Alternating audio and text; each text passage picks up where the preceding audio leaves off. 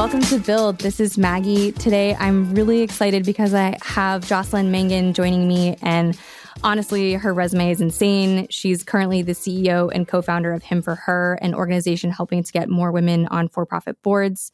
She's on a couple of boards of her own, including Papa John's and ChowNow. She was the COO at Snag and also the SVP of product at OpenTable. She also worked at Ticketmaster. And a little fact I dug up that I love she worked on the Athens Olympics. So, Jocelyn, welcome to the show. Thanks for coming.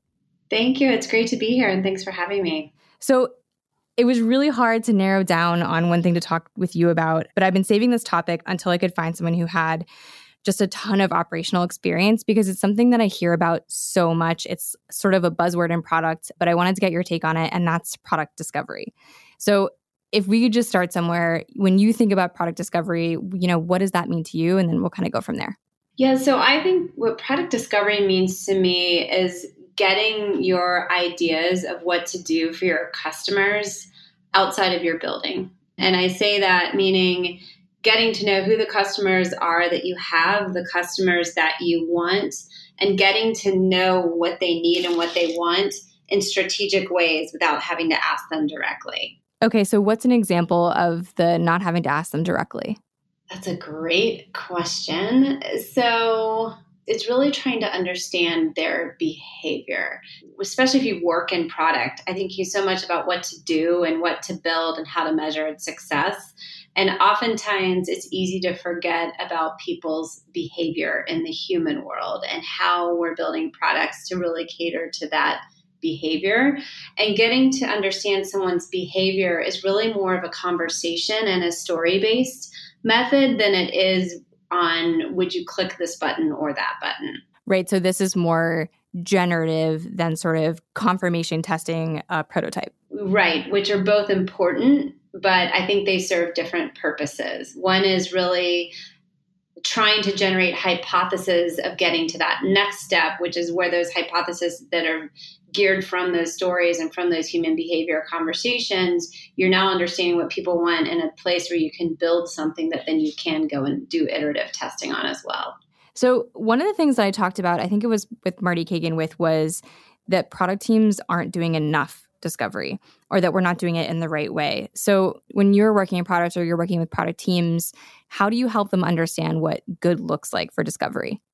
So I uh, totally agree with Marty, and Marty is a lot of how I've formed my opinions of product through the years. And what I like about working with him is that he works across teams and across companies and across the world. So a lot of what he learns almost seems to be truth because it's not based in a single company. Mm-hmm. I think the the reason people don't do enough discovery is there's so much pressure internally from the business to deliver and to deliver product and to deliver results.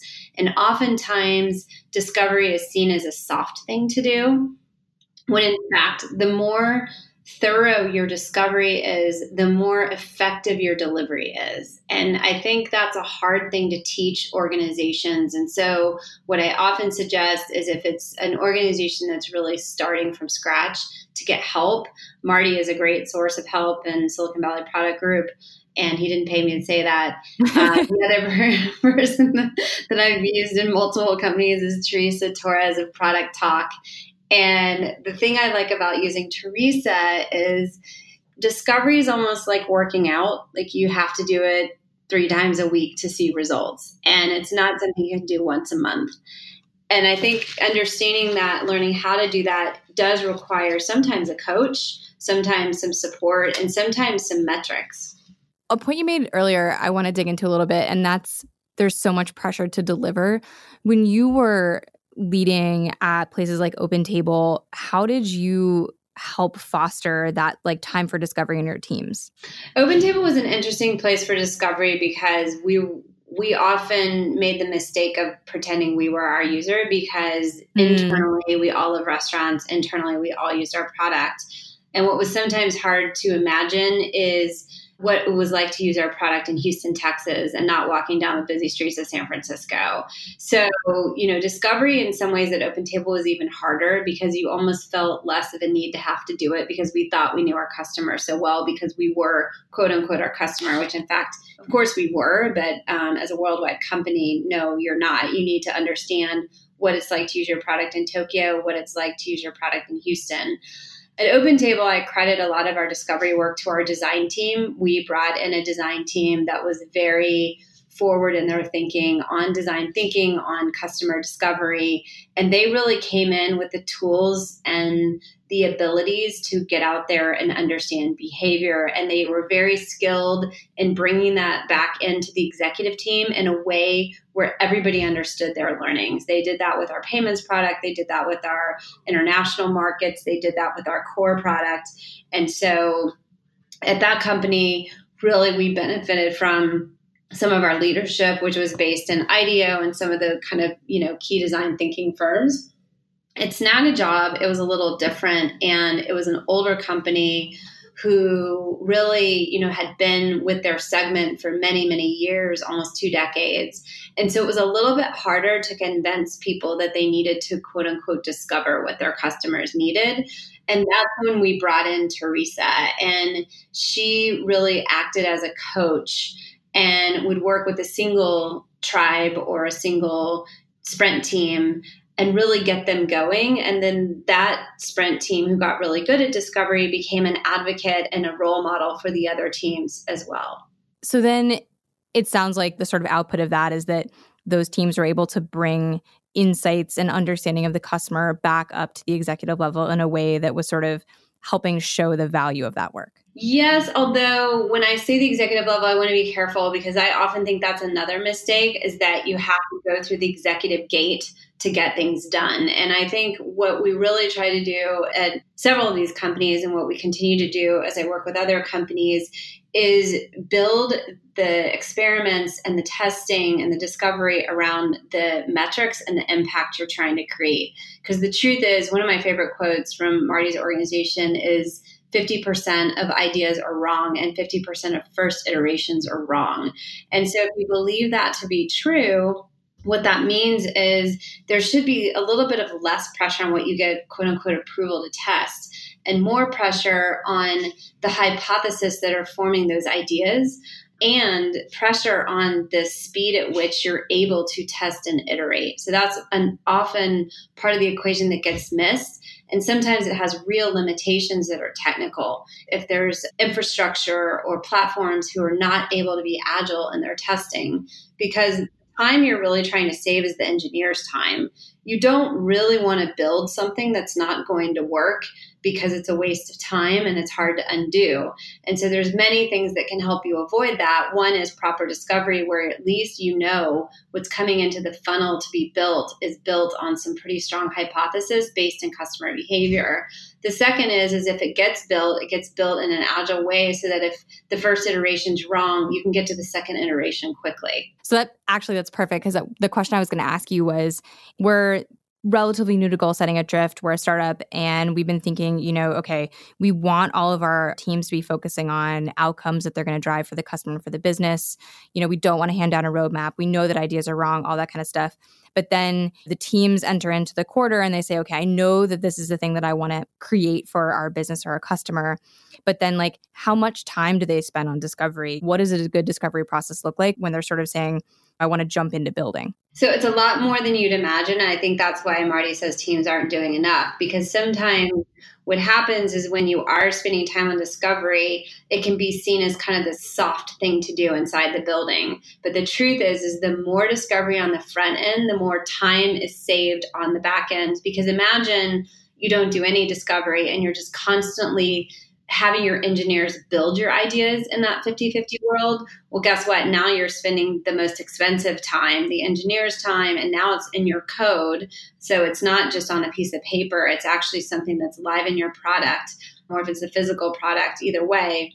And that's so much harder to undo when it's wrong. I do believe that there's a lot more on the front end than most people anticipate. It's something that needs to be a weekly cadence, but it's also something that builds into a flow. You know, I mean, it's not to say there's never anything in build mode, it's just a cycle. The stuff in build mode should be coming from the discovery cycle before. It's kind of like while that stuff's in build mode, the next cycle of discovery discovery needs to begin. So when you're starting that next cycle of discovery, we believe pretty strongly that we want to have it, it's not just you know PMs and designers off doing doing that discovery alone. We want to include our engineering team as well because they're such good problem solvers. How have you seen team, teams balance that kind of thinking when an engineering team might be responsible for delivery, but also want to be and should be involved in discovery? So I also agree the best ideas, some of the best ideas come from engineers. And in my career, I think the reason I actually liked being a product manager was the engineers that I got a chance to work with and how much smarter they made me at the business and the product and everything around it. So I think leaving out the engineers is a huge mistake. I think how to involve them really should be up to the engineering lead partnering with the product lead and the design lead, and I would include the marketing lead.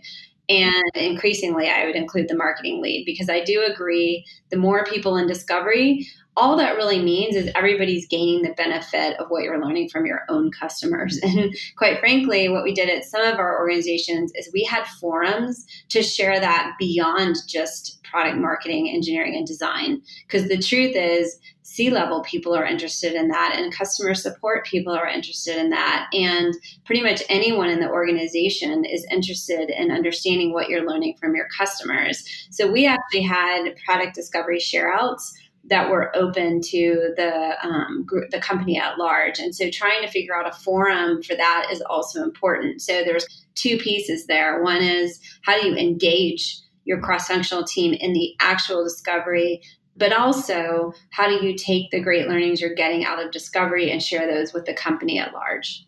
Okay let's assume that a team we're super bought in we're excited we want to do more discovery when you've seen teams attack this type of thinking, what are the best types of discovery that you think are the best to start with that give the teams that aha moment that makes them want to do more? I don't think there's just one. There's so many ways to do discovery. I mean, 100 ways to do discovery. So I don't think it's about the method that I've seen ignite teams what I've seen ignite teams is when they use a method and they learn something they didn't already know, and it's an aha moment. It's like a, oh, wow, we thought it was all about this, and it's not. It's really about this other thing.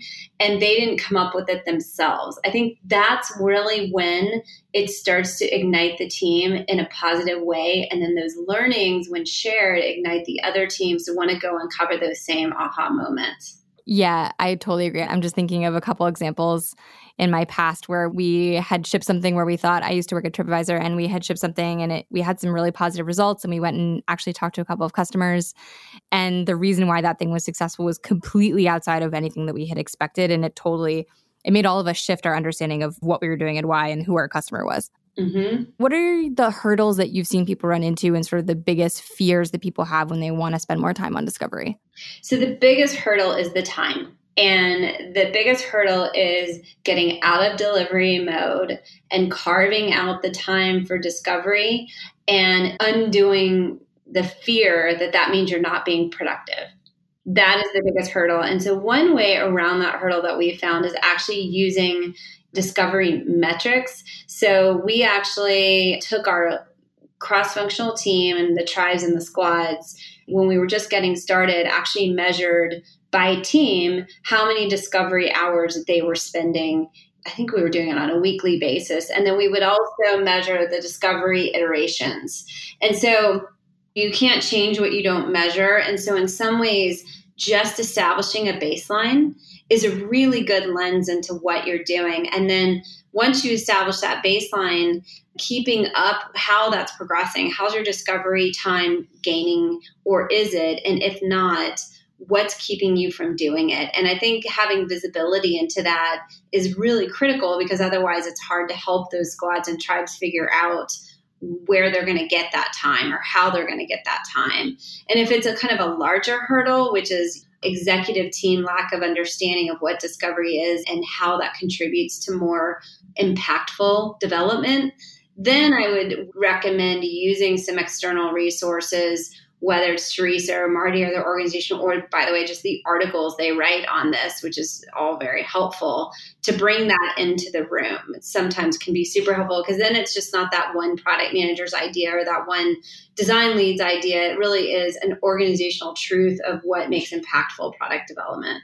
Yeah, that's a good point. I'm just thinking about teams I've seen and people I've talked to where they want to do this type of work and they think it's going to be valuable, but they have uh, stakeholders or executives or whoever who have very strongly held opinions about the product and who, for better or for worse, think that they know exactly what the team should be doing and sort of how to manage that. I think also if you can take a small team and get started with them, that also works. So as long as everything's metric driven, you can prove whether or not this works right. So so people love data because it makes them feel more comfortable which is why i think we got in the bad habit of roadmaps because we felt like if we completed a to-do list it looked like we were getting something done but you know, we also had opportunities to take those roadmaps and look at them retroactively and ask the question, how impactful was the work? And the answer is often quite different from what you expected it to be. So if you can't, you know, do a broad-based change, the suggestion would be take a small squad who's really hyper interested in discovery and just get them started make sure it's metric driven say just be clear this quarter we're trying to move this metric and then get them going and then see how it goes. And don't give up too soon because like any new muscle it does require kind of constant attention constant practice. But when you start to see those aha moments when you start to see your metrics move when you start to see that thing get launched that you wouldn't have known to launch otherwise then it really will unleash it inside the organization. Also makes a great case study to take if you're trying to do a more broad-based change. Yeah i love that. And i think getting that first one that works, that surprises people to see it end to end is probably the best thing the teams could do. But one question I wanted to ask you, since you brought it up, we don't use roadmaps here at Drift either, but that's something that people that I've spoken to through the podcast and elsewhere really struggle with. So when you have run into people and you talk about roadmaps and the pros and cons of them, like how do you describe that? the concept behind the roadmap is needed. And I'll give you an example. I mean, I've worked in marketplace businesses where you know on the consumer side you're never releasing a roadmap really to a consumer. But when you're a b2b product and you have clients that use your product and want to know what's coming you do as a business have an obligation to share that with them. So one of the things that we trialed to some success was instead of giving them a roadmap of features which is what they're used to receiving. And then success looks like we delivered the feature or we didn't. Instead, what it should look like is did that feature help the problem? And so that's what we ended up doing is we ended up saying, okay, let's review the roadmap and let's understand what are the problems for this client customer base we're actually trying to solve. And instead of giving them a list of features, why don't we give them a list of the opportunities, struggles that they're dealing with that we're actually trying to address. So the difference would be we'd say this quarter we're addressing this area of friction, this area of opportunity, and we stated it as more of a problem statement and a solution statement and where the features were in support of that. And then then you can kind of use that as a roadmap because a lot of times client you want your clients to kind of approve where your focus is.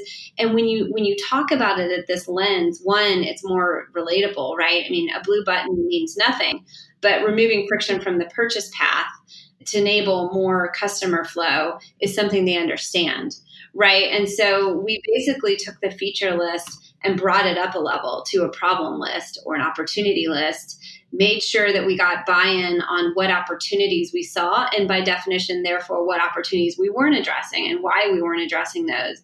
And it was a i think an easier conversation for this oftentimes the friction here is the sales team and the product team. What is the sales team telling the clients they're going to get or not get for example and really everybody has the same goal right? Whether you're a salesperson, a product person, or a client, you just want a successful guest experience, customer experience, and the revenue that generates from those experiences. And so it's really about reframing the roadmap versus saying all of it's broken. The only thing that really is broken is the feature to do list. The spirit of being able to predict what you're going to work on and tell people what you're going to work on is really is a business obligation. I would imagine that the conversations you're able to have with your clients when you talk about those problems and those opportunities is probably much more valuable in and of itself than saying, okay, we're going to build these three things this quarter. Exactly. And if you're metrics driven and impact driven, you can go back to them and say, remember, the reason we were focusing on this opportunity was to increase conversion rate. And we're happy to report that two quarters later, our conversion rates moved from X to Y. You can still have a very specific business result conversation with them, but it's based in the problem space versus the feature. Okay, thank you. This is amazing. So, I want to switch gears just a little bit and ask you a question that's kind of on my mind as I'm hearing you. Now that you're not directly in product anymore, from my understanding, and you're focused mostly on being on boards and working with your organization? Correct, and building a new company. So, I'm more in an entrepreneurial seat and I'm working with product teams, but in fairness, the concept of him for her was done through product discovery. Yeah, so I wanted to ask you about that. Like, how did that come along, and how are you using your product background as you're a starting a new company, but also b as your onboards yourself? Well, so I actually retained Teresa as my personal product discovery coach. What I wanted to do was start a so her was born out of a fellowship that I'm a part of out of the Aspen Institute. And as part of that, you're tasked with starting a venture. And so I knew I wanted to help women at work, which is a really big category, right? It's a perfect area for product discovery because you have to take it through what she calls the opportunity tree. And a lot of opportunities I could have gone down. I could have helped women who um, step out of the workplace and want to get back in. I could have helped women in college. You know, there's all sorts of ways I could have gone.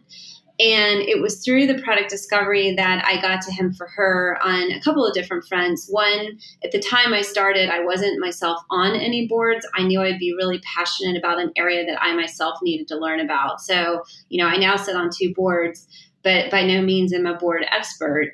And so that was one piece. But the other piece was I did a bunch of product discovery interviews to get to the idea. And I knew that just from a numbers, a data perspective, one in five directors is a woman. That means four out of five are men. My whole career has been spent working for and with men to very positive support and sponsorship. So when I sought out to solve the problem of how to get more women on boards, I naturally turned to how do we partner with men. So I spent probably the better part of a year interviewing men to understand how they think. And again, this was story based learning. It wasn't how do I get a woman on a board? It was how do you find your last board member? And story after story after story, you garner some truths. And two truths that I got to were one, the men I interviewed wanted to help and they didn't know how. And two, um, most of the time they found their last board member through a word of mouth network. It was a dinner, it was a small thing, it was a, you know, basically a small setting, word of mouth um, interaction. So, Him for Her is exactly that, which is it's now become more than just a dinner series, but our Trojan product is a dinner series. And it's a small setting where CEOs and board ready women can interact in the way that what I found in product discovery, they were already interacting. I think one thing that's really hard in product is to change behavior. It's much easier to make the current behavior more effective or faster or whatever it is. I mean, think about even OpenTable, people were already calling to make reservations, but what OpenTable was really remove the friction between the person on the phone and the not getting an answer on the other line. So this is kind of a similar concept, which the big picture is you can use product discovery across many, many different things. And I think it's a skill for life versus a skill for just a product leader. One thing I'm curious about is what are you as you're on this adventure with him for her like what are you reading and listening to that's helping you with that or helping you in your day to day so a lot of what i'm reading and listening to is in the entrepreneur world which is really exciting for me because i was what was coined an entrepreneur i was brought into other people's companies when they were at some scale to make them even more scaled and more successful which i truly enjoyed never really put myself in the entrepreneur seat. My favorite book that I've just finished related to that is Blitzscaling by Reid Hoffman, who has been a host at one of our Him for Her dinners. And um, what I liked about Blitzscaling is it really helped me take the concept of my company into really business models. And there's parts of the book where he talks about how to scale your team, and that's the part that I've actually lived. But what I'm learning so much about is how to take this product market fit that we found with him for her and apply some of the just true business model thinking to it. And to also understand you know Blitzscaling is all about growth how to make sure that you're looking out for the growth of your business and you're not going to remain small and you're not going to get over overtaken. And so i've really enjoyed that. I find that i keep turning back to that as our company goes through different growth stages because there's always something new that I can learn as things change sort of in our situation.